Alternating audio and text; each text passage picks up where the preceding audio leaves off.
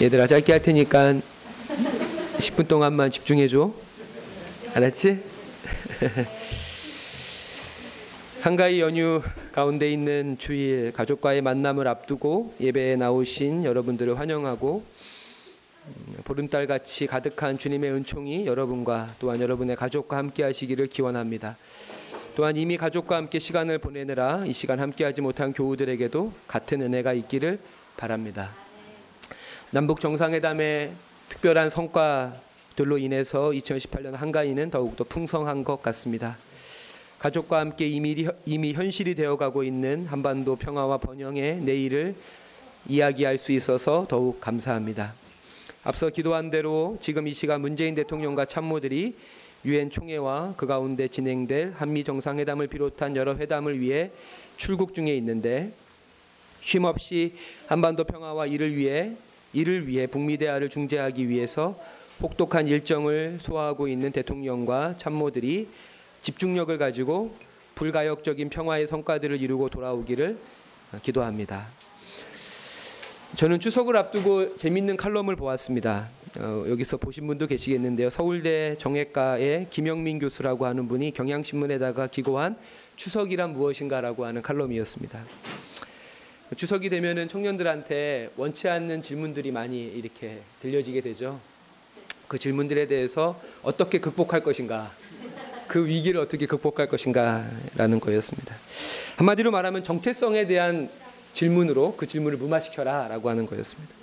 추석 때 집안 어른들이 청년들에게 언제 결혼할 거냐라는 질문을 던진다면 결혼이란 무엇입니까?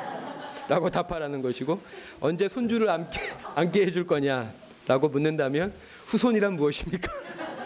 라고 답하라는 것이고 늙음하게 외로워서 그런다 라고 답하신다면 외로움이란 무엇입니까? 라고 질문 추석이 특별한 날이기 때문에 묻는 거다 라고 하면 추석이란 무엇입니까? 라고 답하라는 것입니다. 그래서 이분의 그 칼럼의 마지막 문장은 칼럼이란 무엇인가? 라고 답하고 있습니다. 이 질문은 신앙생활에서도 중요한 질문이라고 생각이 듭니다. 오늘 여러분들과 함께 읽은 시브리서 12장 1절 2절은 우리가 아주 너무나 많이 들었던 본문입니다. 믿음의 주여 우리를 온전케 하시는 이인 예수를 바라보자라고 하는 것인데요. 우리는 다시 한번 이 본문을 접하면서 질문해야 됩니다. 믿음이란 무엇인가? 예수는 누구인가? 라고 하는 질문을 해야 된다는 것이죠. 말씀과 성만찬을 비롯해 매주일 우리가 모여서 함께 예배드리는 이 예배의 목적이 바로 이것입니다. 믿음이란 무엇인가? 우리가 믿는 예수는 누구인가? 특별히 오늘 우리가 나눌 이 고백, 하늘에 오르시어 전능하신 아버지 하나님 우편에 앉아 계시다가 라고 하는 이 사도신경의 이 고백을 보면 어, 이 고백은 성자에 대한 고백 중에서 유일하게 그 시제가 현재형인 시제입니다. 다른 모든 고백들은 과거 형 또는 미래형인 반면에 하늘에 오르시어 전능하신 아버지 하나님 우편에 앉아 계신다라고 하는 이 고백만 유일하게 성자에 대한 고백 중 시제가 현재형인 고백입니다. 그렇게 이 고백은 그리스도의 현실에 대한 지식과 깨달음을 우리에게 선사해 주는 것입니다. 그 그리스도의 현실에 대해서 성서와 신앙의 선조들은 하늘에 오르시어 전능하신 아버지 하나님 우편에 앉아 계신다라고 이렇게 답을 하고 있습니다. 이 고백의 의미를 이해하는 데 있어서 가장 방해가 되는 것은 공간적인 이해입니다. 공간으로서의 하나님의 보좌 우편에 그리스도가 앉아 계신다라고 하는 이 말이 아니라고 하는 것이죠. 그래서 제가 최근에 들은 이야기 중에 가장 황당한 이야기가 무엇이냐면 예수님은 하나님 보좌 우편에 앉아 계시기 때문에 그리스도인들은 좌파가 돼서는 안 된다. 라고 하는 얘기를 제가 들은 적이 있어요. 기독교는 우파다. 기독교는 보수 우파다. 왜냐하면 이래 서 안 듣는 사람이 계시네요. 예수님이 하나님 보좌 우편에 앉아 계시기 때문에 그렇지 않죠. 이거를 아기들 때문에 준비한 멘트인데 아기들은 다 어디 갔나요? 우리는 승천을 제자들을 뒤로 한 이별 또는 떠남이라고 이해합니다. 하지만 그렇지 않습니다. 오히려 그 반대입니다. 요한복음 20장에 나타난 부활하신 예수님과 마리아의 대화를 보면 마리아는 예수를 만났지만 예수가 예수인 줄 모르고 그가 동산지기인 줄 알고 그에게 예수가 어디 있느냐라고 질문을 합니다. 그래서 예수께서 마리아의 이름을 부르시자 비로소 그가 예수인 줄을 알고 예수를 만지려고 할 때 예수님께서 마리아에게 이런 말씀을 하십니다. 붙들지 말라. 내가 아직 아버지께로 올라가지 아니하였노라. 너는 내 형제들에게 가서 이르되 내가 내 아버지 곧 너희 하- 너희 아버지 내 하나님 너희 하나님에게로 올라간다 하라. 아멘.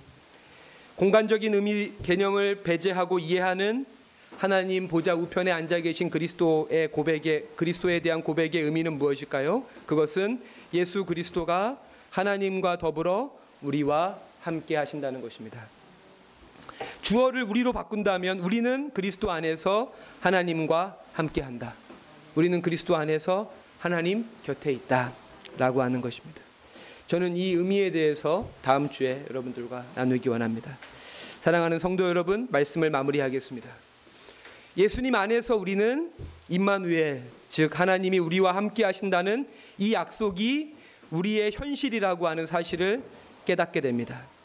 우리의 삶에 아무리 큰 시련과 고통, 절망과 아픔이 있더라도 그리스도께서 하나님과 더불어 우리와 함께 하신다는 이 사실이 이 현실 믿음의 현실이 여러분으로 하여금 결코 흔들리지 않게 하기 되기를 바랍니다. 이, 이, 이 현실이 여러분에게 위로와 소망이 되시길 축복합니다. 기도하겠습니다. 사랑과 은혜의 아버지 하나님,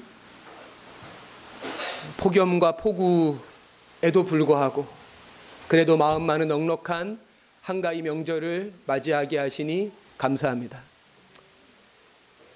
지금도 하나님 보좌 우편에 앉아 계신 주님, 지금도 우리와 하나님과 더불어 함께 하신 주님, 이 신앙의 고백이, 이 신앙의 축복이 시련과 아픔, 눈물과 절망 속에 있는 저희들에게, 우리 성도들에게 위로와 소망이 되, 는 말씀이 될 수 있도록 주님 이 시간 우리 마음 가운데 말씀하여 주시고 우리 마음 가운데 좌정하여 주옵소서. 감사드리며 예수님의 이름으로 기도합니다. 아멘.